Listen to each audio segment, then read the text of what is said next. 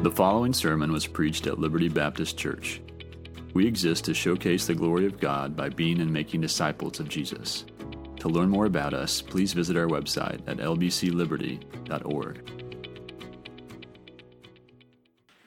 Good morning. Will you turn in your Bibles, please, to Esther chapter 8. Esther chapter 8. We're going to be looking at verses 8 through 10.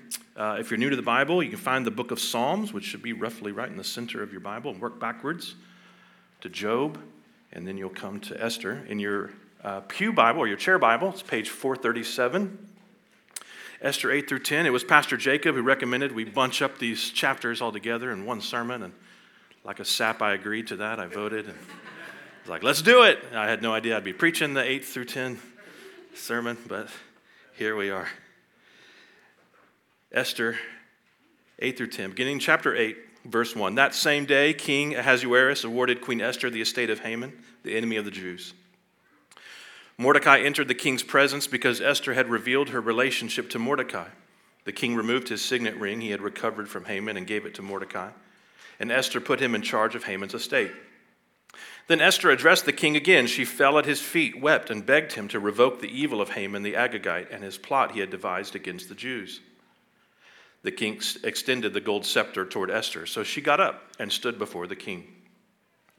She said, If it pleases the king and I have found favor with him, if the matter seems right to the king and I am pleasing in his eyes, let a royal edict be written. Let it revoke the documents the scheming Haman, son of Hammedatha the Agagite, wrote to destroy the Jews who were in all the king's provinces. For how could I bear to see the disaster that would come on my people? How could I bear to see the destruction of my relatives?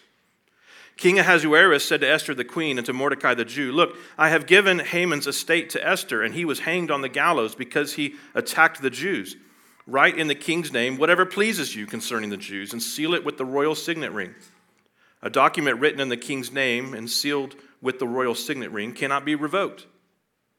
On the 23rd day of the third month, that is, the month Sivan, the royal scribes were summoned. Everything was written exactly as Mordecai commanded for the Jews to the satraps, the governors, and the officials of the 127 provinces from India to Kush.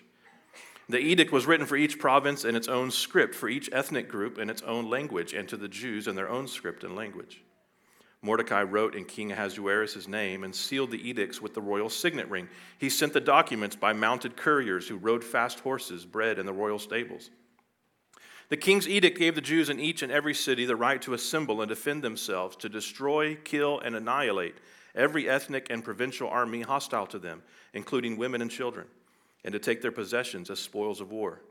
This would take place on a single day throughout all the provinces of King Ahasuerus, on the 13th day of the 12th month, the month Adar.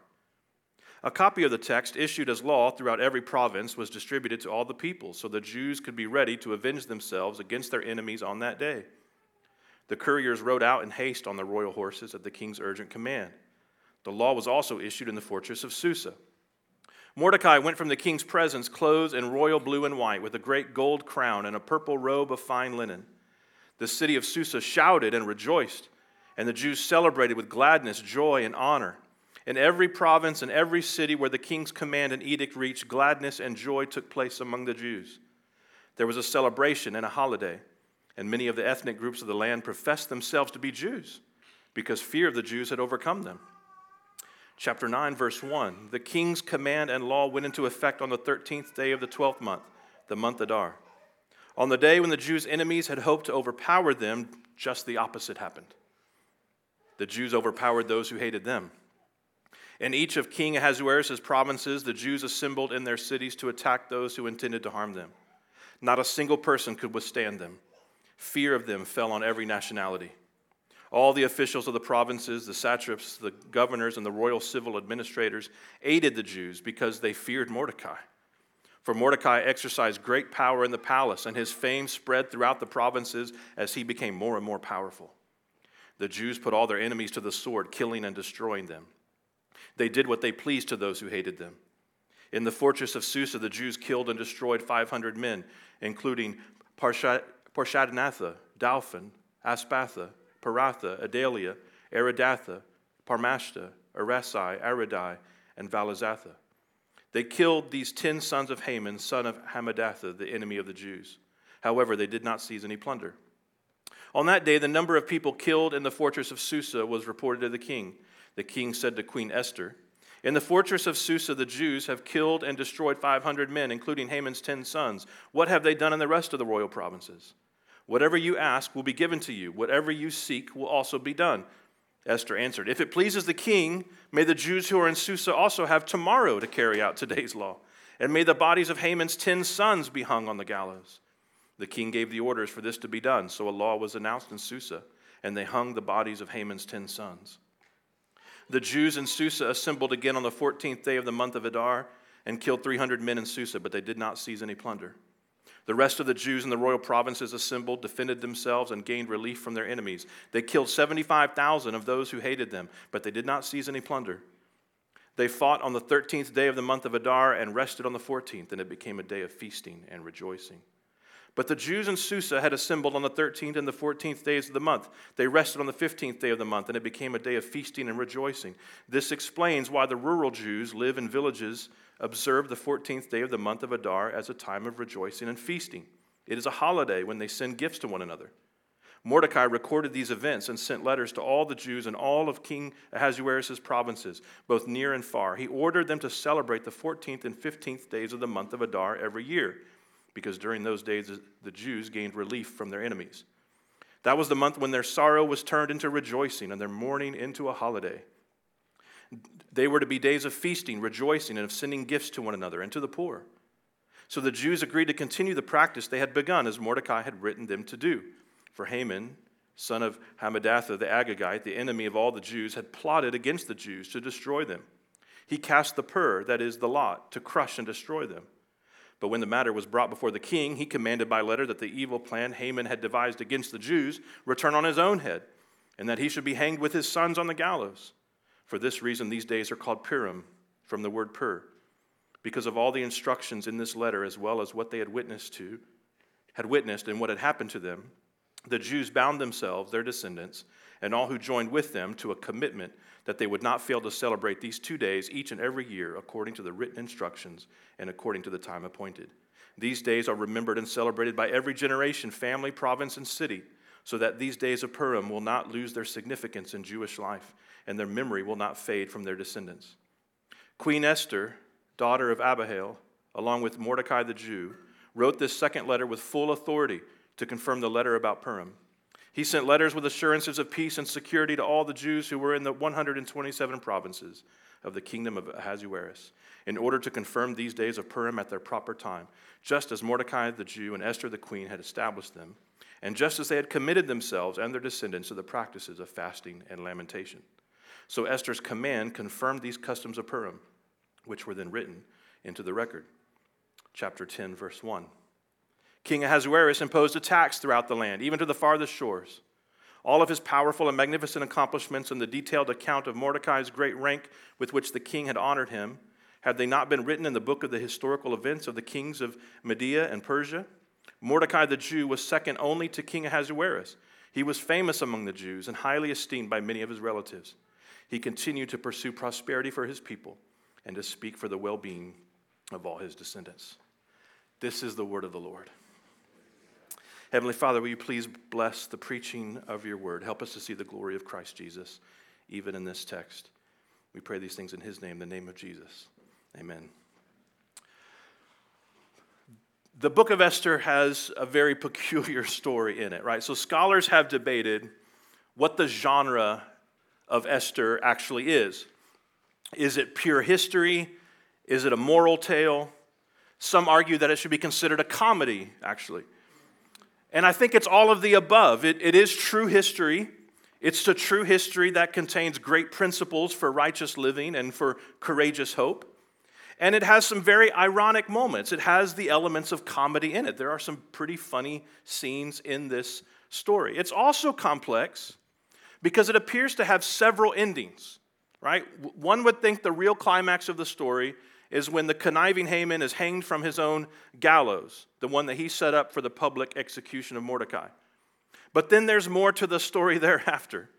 So instead of a short coda, or um, in literary terms, we call it the denouement, if you like you know, French words, the denouement.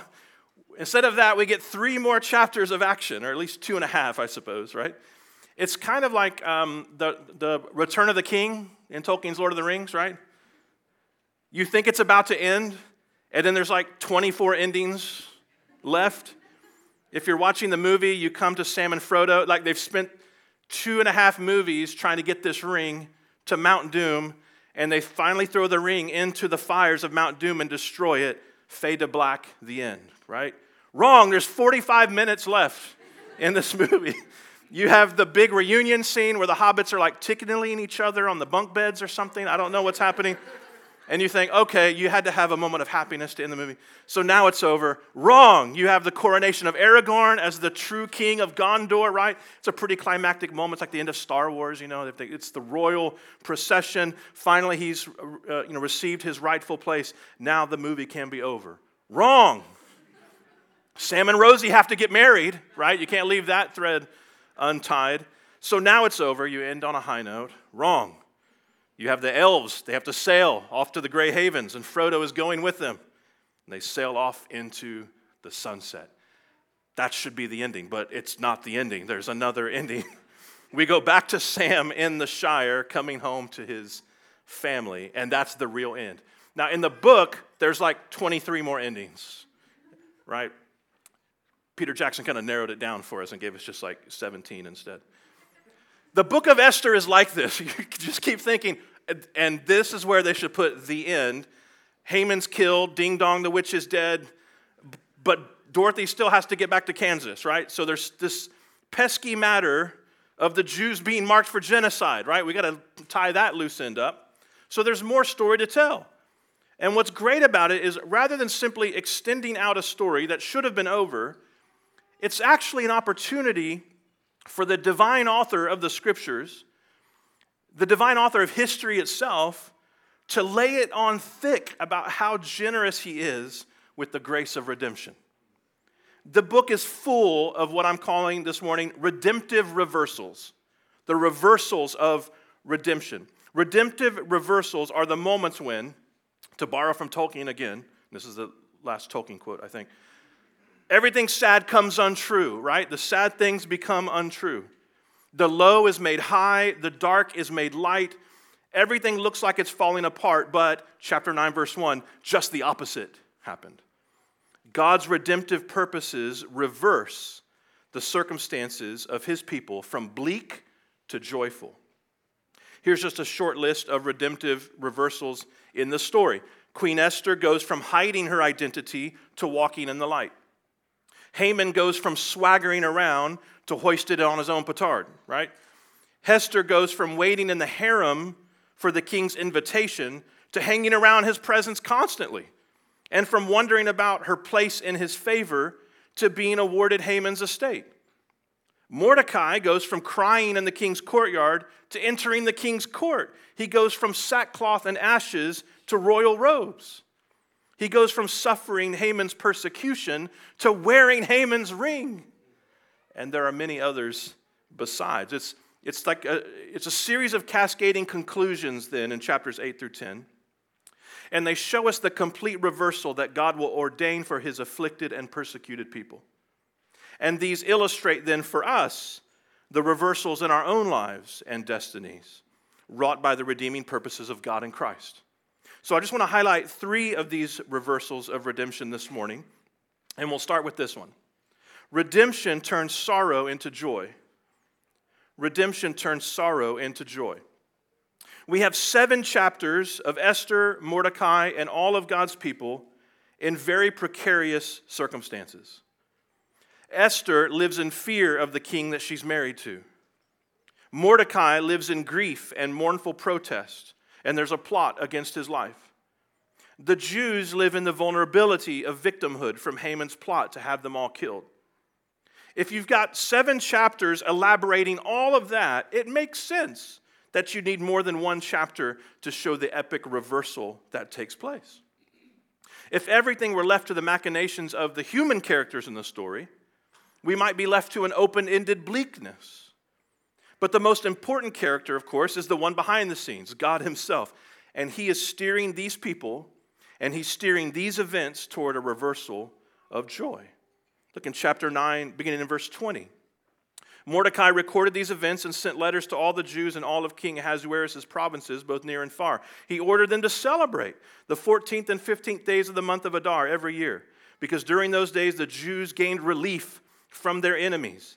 That was the month when their sorrow was turned into rejoicing and their mourning into a holiday. They were to be days of feasting, rejoicing, and of sending gifts to one another and to the poor. They gained relief from their enemies. Their sorrow, verse 22, was turned into rejoicing. This turn of events marks the inauguration of the Feast of Purim. The name itself, Purim, actually enshrines the ironic reversal of fortunes here. Purim, from the word pur, which refers to the lots cast, like, like uh, rolling dice. It's a game of chance. We're going to see how things turn out when we cast these lots verses 24 through 26 of chapter 9.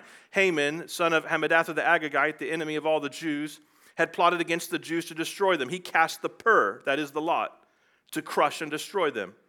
But when the matter was brought before the king, he commanded by letter that the evil plan Haman had devised against the Jews return on his own head, and that he should be hanged with his sons on the gallows. For this reason, these days are called Purim, from the word pur.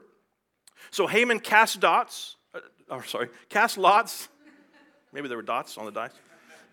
to determine what days the Jews should be destroyed. Now there's been a reversal, and the Jews kind of stick it to their enemies forever by naming their joyous festival celebrating this redemptive reversal after the very means of their intended destruction. Oh, you're going to cast lots for our destruction? We're going to have a party and we're going to call it Lots. That's what we're going to do. And faithful Jews still celebrate Purim today. They take something meant for evil and they turn it into something good. That name, Purim, is indicative itself of a redemptive reversal. What is this like for us? What would be sort of a parallel illustration for followers of Jesus? I think it's a, little bit like Christians wearing crosses around their necks or hanging crosses up in their homes or in their churches. The cross is a scandalous thing, a, a profane thing in the first century world. You wouldn't even mention the cross in polite company. It's a place of grotesque execution. And yet we wear it on t shirts and we stick it on our car. Why do we do that? Because the place of Christ's execution is the ultimate place of redemptive reversal. It's the place where the man of sorrows purchased our eternal joy. Have you ever been in a place so low that you could not see yourself out of it? Maybe you've been in a situation so dark, so seemingly hopeless, you couldn't even fathom a horizon where change was possible. You hoped for a reversal, but you couldn't imagine that it could happen to you. Happens to some people, not to me. And the pain and the grief and the heartache is so heavy.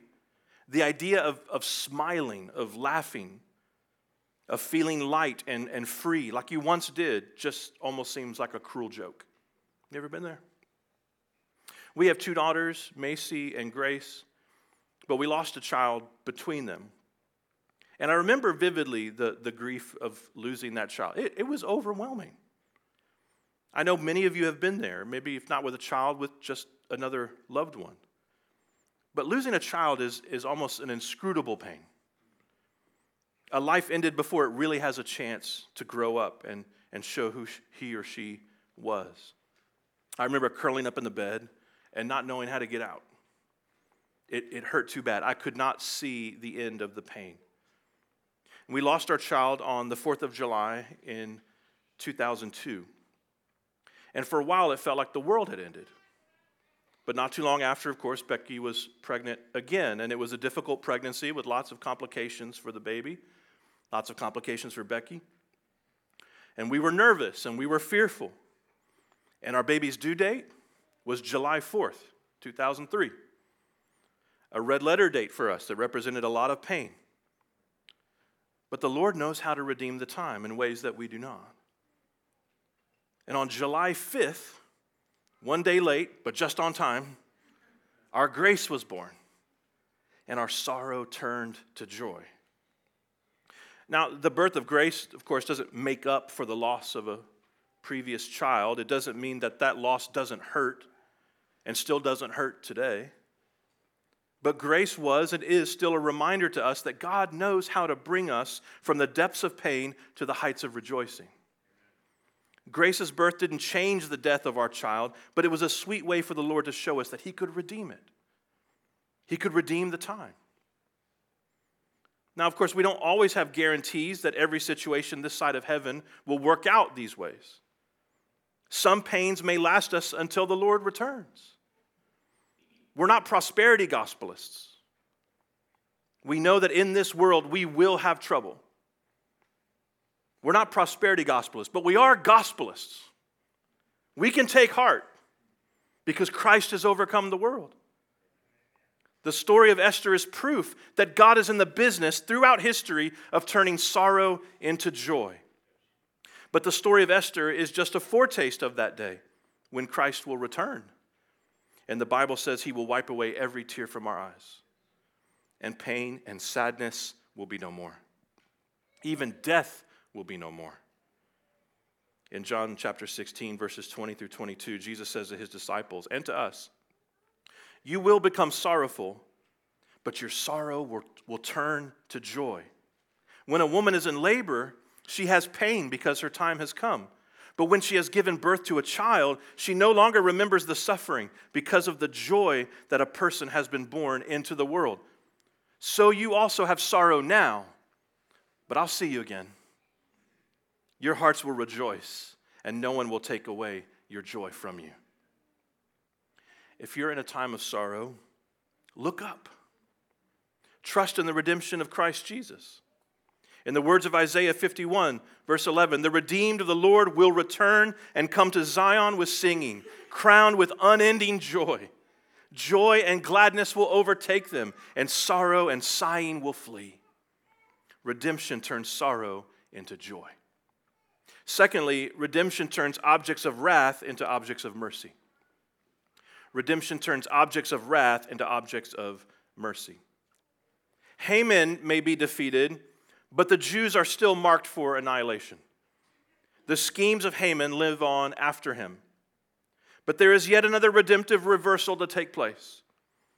God's people will turn from objects of wrath to objects of mercy. Look in chapter 8, beginning in verse 10.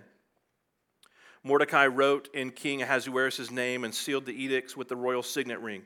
He sent the documents by mounted couriers who rode fast horses bred in the royal stables.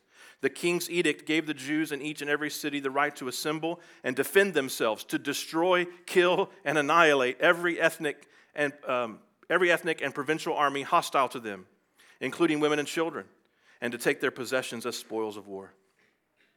Mordecai has essentially orchestrated a total reversal of the Jews' position as potential victims into potential victors. And I'll say a little bit more about that later.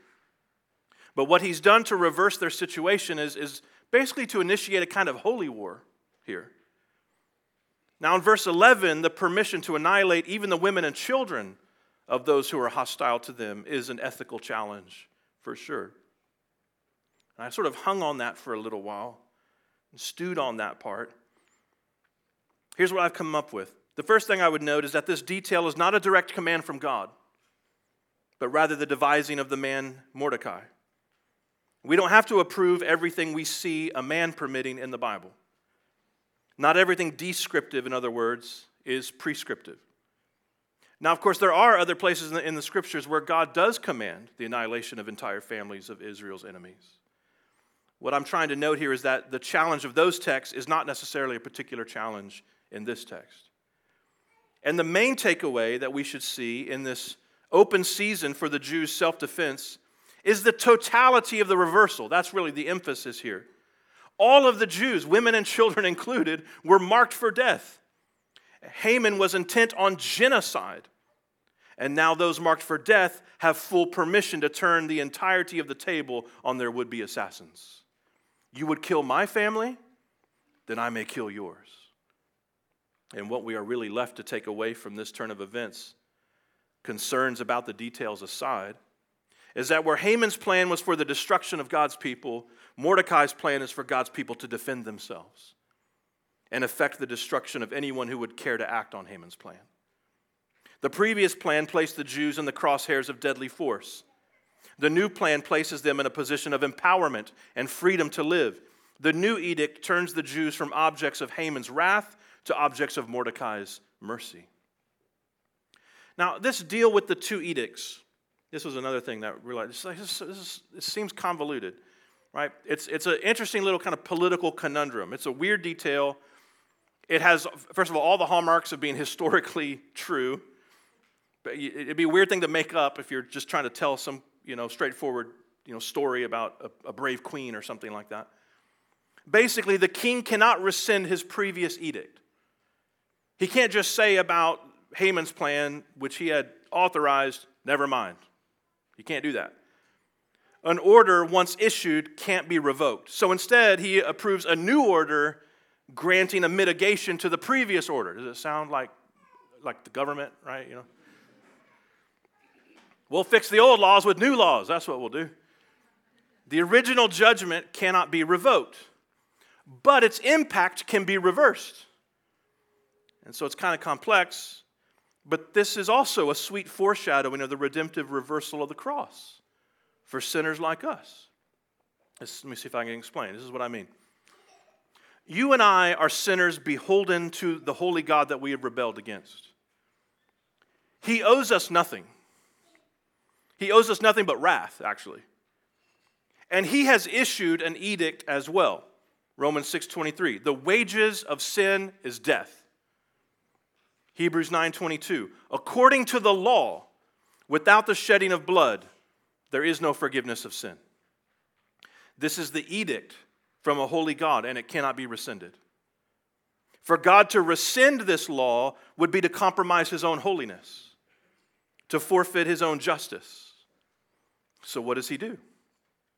A sacrifice must be made, blood must be shed, sin must be punished. And so, he issues a new edict. He sends his son, Christ Jesus, to become our substitute, to put himself in the place of condemnation and receive on the cross the wrath of God that we deserve. And in doing so, he maintains his justice while at the same time justifying sinners before him. This is what Paul writes in Romans chapter 3, verse 26. God presented Christ to demonstrate his righteousness at the present time, so that he would be just and justify the one who has faith in Jesus. God cannot circumvent his own laws, but he can issue a new one. Jesus Christ absorbs the punishment that we are owed. So there's two choices before us. Do we want to take the punishment? Or do we want Christ to take it for us? At the cross, Christ takes our place as the object of wrath so that you can take the place of redemption as an object of mercy. This weird legal wrangling in Esther is an illustration of that. Redemption turns objects of wrath into objects of mercy. We're helpless in our own power. We are vulnerable as guilty sinners before a holy God. But the redemptive work of Christ intervenes in our lives. It doesn't reverse the condemnation owed to sinners, but it reverses the course of sinners away from condemnation. So if you want to embrace this redemptive reversal, reverse your course. Repent of your sin and place your faith in Jesus. And if you will, you'll receive his abundant mercy. He gives it to us freely. You can become one of God's people by identifying with Christ, embracing him as Lord and Savior. You see those who are on the opposite side, they're trying to avoid the, the, you know, the death that could come to them by identifying with God's people. Many people declared themselves, hey, we're Jews too. Perhaps some were authentic, perhaps some are just trying to hide. But even that is a picture of how we escape the condemnation that is owed to sin. We hide ourselves in Christ, we identify with Him, and He will be our refuge. You can become one of God's people by identifying with Jesus, embracing Him as Lord and Savior, surrendering to the edict of grace. And if you do, you will go from awaiting condemnation as an object of wrath to living forever free as an object of mercy. As 1 Peter 2:10 declares, once you were not a people, but now you are a people you had not received mercy, but now you have received mercy. Redemption turns objects of wrath into objects of mercy. Thirdly and finally, redemption turns victims into victors. Redemption turns victims into victors. In Christ, there is no condemnation. We do not have to fear the punishment for sin because God has placed that on Christ, and yet we still deal with the internal war against the flesh. We still deal with the persecution and oppression of the enemies of God. We still deal with satanic accusation. We still deal with satanic temptation.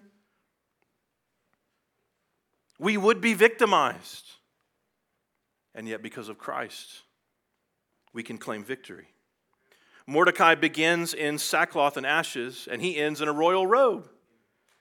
He goes from devastation to exaltation, from being brought to the lowest of lows to being exalted on high. Chapter 10, verses 2 and 3. All of his powerful and magnificent accomplishments and the detailed account of Mordecai's great rank with which the king had honored him, have they not been written in the book of the historical events of the kings of Media and Persia?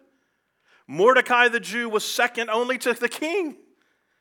He was famous among the Jews and highly esteemed by many of his relatives. He continued to pursue prosperity for his people and to speak for the well being of all his descendants. Just as the people he and Esther have interceded for have enjoyed a reversal of fortunes, so does Mordecai. The Jews go from fearing for their lives to threatening those who would dare to threaten them. Their status has changed from victims to victors, and so has Mordecai's. Once he was crying and weeping outside the king's de- gates. Now he's moved on up to the east side. Any Gen Xers in here? Get that? Okay. I told my wife there was a Jefferson's reference in the sermon this morning. She said, No one's going to get that.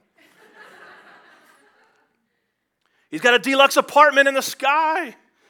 He's traded his sackcloth for royalty, the second in command.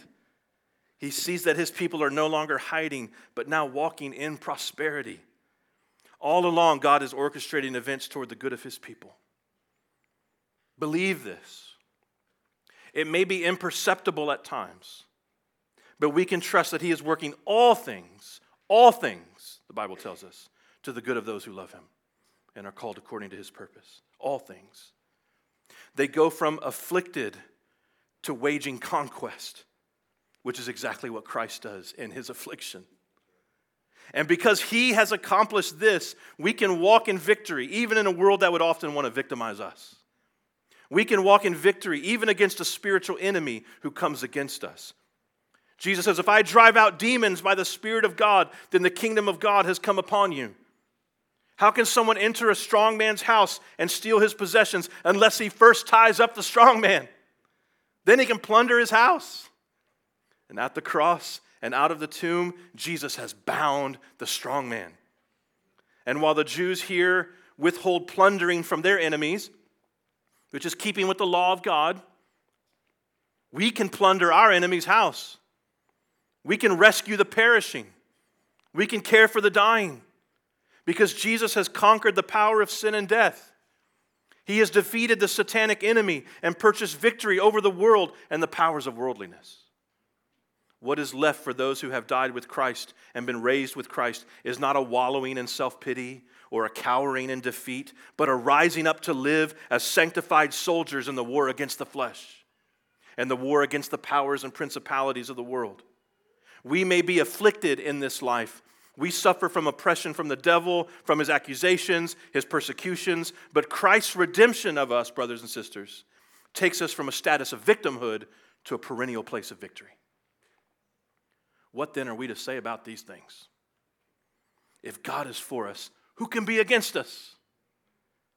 He didn't spare his own son, he gave him up for us all. How will he not also, along with him, give us all things? Who can bring an accusation against God's elect? It's God who justifies. Who's the one who condemns? Christ Jesus is the one who died for us. Even more, he has been raised. He is also at the right hand of God and he intercedes for us. Who can separate us from the love of God? Can affliction, distress, persecution, famine, nakedness, danger, sword? I mean, it's, it's written because of you, we're being put to death all day long. We're like sheep being led to the slaughter. No.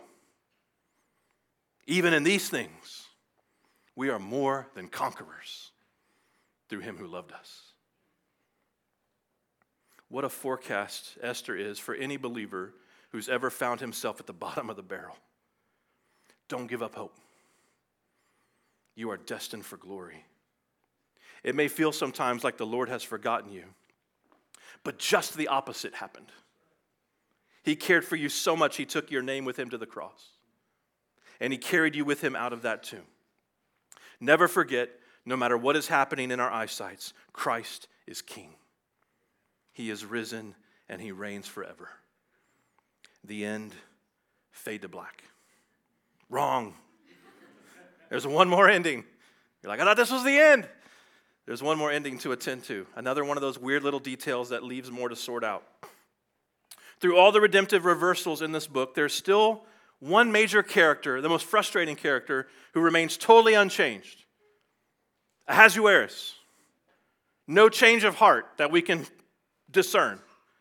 No real character development. He starts out a dirtbag, he finishes a dirtbag. How do we know this? Chapter 10, verse 1. He imposes a tax.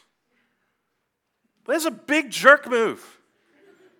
There's a, like we don't have anything else going on, King. King Ahasuerus imposes a tax throughout the land, even to the farthest shores. What in the world? Does he not have enough money? One of the commentators points out, let him melt down one of those golden couches, right? Good grief. He seems unmoved by everything taking place around him. He hasn't really softened a little bit. All we see is that he's willing to be swayed, he, he can be manipulated. He just responds to his appetites, to the latest stimuli. It just so happens that God's people get the upper hand in the swaying at this point. And in this last little conclusion, it's a tiny reminder that oppression will persist this side of heaven. But praise God, we still have the power to live as victors in a world of victimization.